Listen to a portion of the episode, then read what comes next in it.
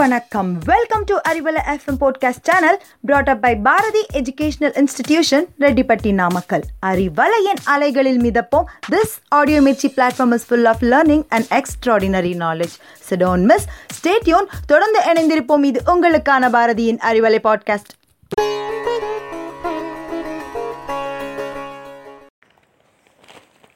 அறிவலை நேயர்களுக்கு அன்பான வணக்கங்கள். நான் உங்களுக்கு ஒரு கதை ஒன்றை சொல்லப் போகின்றேன். இந்த கதையை கேட்ட பிறகு நமக்கு இப்படி ஒரு உணர்வு ஏற்படும்.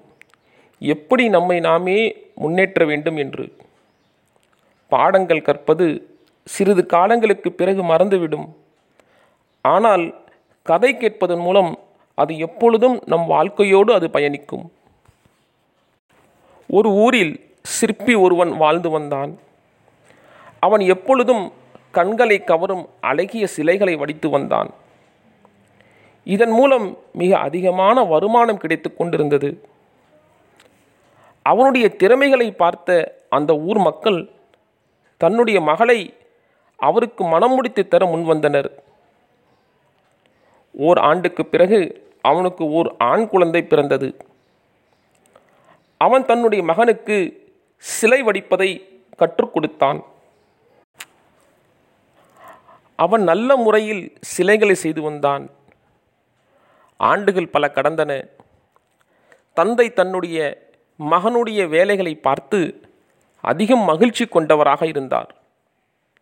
ஆனால் எப்பொழுதும் தந்தை தன்னுடைய மகன் செய்யும் சிலைகளில் ஏதேனும் குறைகளை சொல்லிக்கொண்டே அவருக்கு அறிவுரை கூறிக்கொண்டே இருப்பார். உன்னுடைய சிலைகள் மிகவும் நன்றாக உள்ளது. ஆனால் இந்த தவறை அடுத்த முறை தவிர்ப்பதற்கு நீ முயற்சி செய் என்பார். மகனும் எவ்வித மறுப்பும் தெரிவிக்காமல் தந்தையுடைய கருத்துக்களை கேட்டு இன்னும் நல்ல முறையில் சிலைகளை செய்யத் தொடங்கினான். காலப்போக்கில் இப்படி ஒரு சூழ்நிலையும் வந்தது. மிக அதிக விலையில் அதிகமான சிலைகள் விற்கத் தொடங்கின. மீண்டும் மீண்டும் தந்தை மகனுடைய சிலைகளில் உள்ள குறைகளை சுட்டிக்காட்டி கொண்டே இருந்தார். தந்தையின் பதிலை கேட்ட மகன் பொறுமையை மேற்கொண்டான். சிறிது காலத்துக்கு பிறகு இப்படியும் ஒரு நேரம் வந்தது. மகனுடைய பொறுமை எல்லை மீறியது. தந்தை கூறிய குறைகளுக்கு பதில் தரும் முறையில் தாங்கள் என்னை விட மிக நல்ல முறையில் சிலை செய்பவர். ஆனால் உங்களுடைய சிலைகள் மிக குறைந்த விலையிலும் கூட யாரும் வாங்க தயாராகவில்லையே. எனக்கு உங்களுடைய அறிவுரை தேவையில்லை. என்னுடைய சிற்பங்கள் நல்ல முறையில்தான் உள்ளது என்றார். தன்னுடைய மகனுடைய பதிலை கேட்ட தந்தை அவனுக்கு அறிவுரை கூறுவதை நிறுத்தி கொண்டார். சில மாதங்கள் வரை அவன் மிக மகிழ்ச்சியாக வாழ்ந்து வந்தான். ஆனால் மக்கள் அவனுடைய சிலைகளின் வேலைப்பாடுகளை பார்த்து பாராட்டுவதை விட்டுவிட்டனர். மேலும் அவனுடைய சிலைகள் விலை உயர்வதும் நின்றுவிட்டது. தொடக்கத்தில் மகனுக்கு ஒன்றும் புரியவில்லை. மீண்டும் மகன் தன்னுடைய தந்தையை அணுகி நடந்த எல்லா செய்திகளையும் கூறினார். தந்தை தன்னுடைய மகனின் எல்லா பதில்களையும் கேட்டு பொறுமையுடன் இருந்தார். எனக்கு இப்படி ஒரு சூழ்நிலை வரும் என்று உங்களுக்கு முன்பே தெரியுமா என்றார்.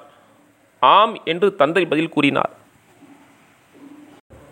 ஏனென்றால் பல வருடங்களுக்கு முன்பு நானும் இதே போன்று ஒரு சூழ்நிலையை கடந்து வந்திருக்கின்றேன். மகன் தந்தையிடம் எனக்கு முன்பே ஏன் கூறவில்லை? என்றார். நான் கூறினேன் ஆனால் உனக்கு அது புரியவில்லை. எனக்கு நன்றாக தெரியும். உன்னை விட சிறந்த சிற்பங்களை என்னால் செய்ய முடியாது. நான் கூறிக்கொண்டு இருந்த அறிவுரைகளும் உனக்கு கசப்பானது என்று எனக்கு தெரியும் என்றார். என்னுடைய அறிவுரையின் பெயரில்தான் உன்னுடைய சிலைகள் அதிகம் விலையில் விற்றது. எப்போதெல்லாம் உன்னுடைய சிலைகளில் உள்ள குறைகளை நான் சுட்டிக்காட்டி கொண்டிருந்தேனோ நீ திருப்தி அடையாமல் இன்னும் உன்னை உயர்த்த அதிக முயற்சி செய்து கொண்டிருந்தாய். அதுதான் உன்னை முன்னேற்ற பாதையில் கொண்டு சென்றது. எப்போது உன்னுடைய வேலைகளில் நீ உன்னை கொண்டே திருப்தி அடைந்து விட்டாயோ உன்னுடைய முன்னேற்றம் தடைபட்டு விட்டது. மக்கள் உன்னிடத்தில் இன்னும் அதிகமான எதிர்பார்ப்புகளுடன் இருந்து வந்தனர். இதனால்தான் உன்னுடைய சிலைகளை பற்றி புகழப்படுவது நின்றுவிட்டது. மகன் சிறிது நேரம் அமைதியாக இருந்த பிறகு தந்தையிடம் இப்பொழுது நான் என்ன செய்ய வேண்டும்? என்று கேட்டார். தந்தை ஒரே வரியில் பதில் கூறினார். அது என்னவென்று தெரியுமா? அன்ஸ்டாட்டிஸ்ஃபை ஆக பழகிக்கொள். எப்பொழுதெல்லாம் உன்னை கொண்டு நீயே திருப்தி கொள்ளாமல் முயற்சி செய்து கொண்டே இருப்பாயோ அதுதான் உன்னை முன்னேற்ற பாதையில் கொண்டு செல்லும். உன்னை உயர்த்தி மிகப்பெரிய ஆயுதமும் இதுவே என்று கூறினார். நாம் எப்போதும் நம்முடைய முயற்சிகளில் திண்ணையைப் போல ஆகாமல் படிக்கட்டுகளைப் போல உயர்ந்து கொண்டே செல்ல வேண்டும். குதிரையைப் போல ஆகிவிடக்கூடாது குதிரை வேகமாக ஓடக்கூடிய ஒரு விலங்கு. ஆனால் அது ஓடி முடித்த பிறகு எவ்வளோ தூரம் ஓடி வந்தோம் என்பதை நின்று திரும்பி பார்க்கும். நாம் ஒட்டகத்தைப் போல ஆக வேண்டும். ஒட்டகமோ மிக மெதுவாக செல்லக்கூடியது. வேகமாக ஓடத் தெரியாது. இருந்தும் அது தன்னுடைய இலக்கை நோக்கி பயணிக்கும். ஆனால் எங்கு சென்று அடைய வேண்டுமோ அந்த இலக்கை அது நேராக சென்று அடைந்துவிடும். வெற்றி பெறுவது மிகவும் எளிமையானது. என்ன செய்கிறாய் என்பதை அறிந்து செய். செய்வதை விரும்பிச் செய். செய்வதை நம்பிக்கையோடு செய் என்று கூறி உங்களிடமிருந்து விடைபெறுகிறேன். நன்றி வணக்கம்.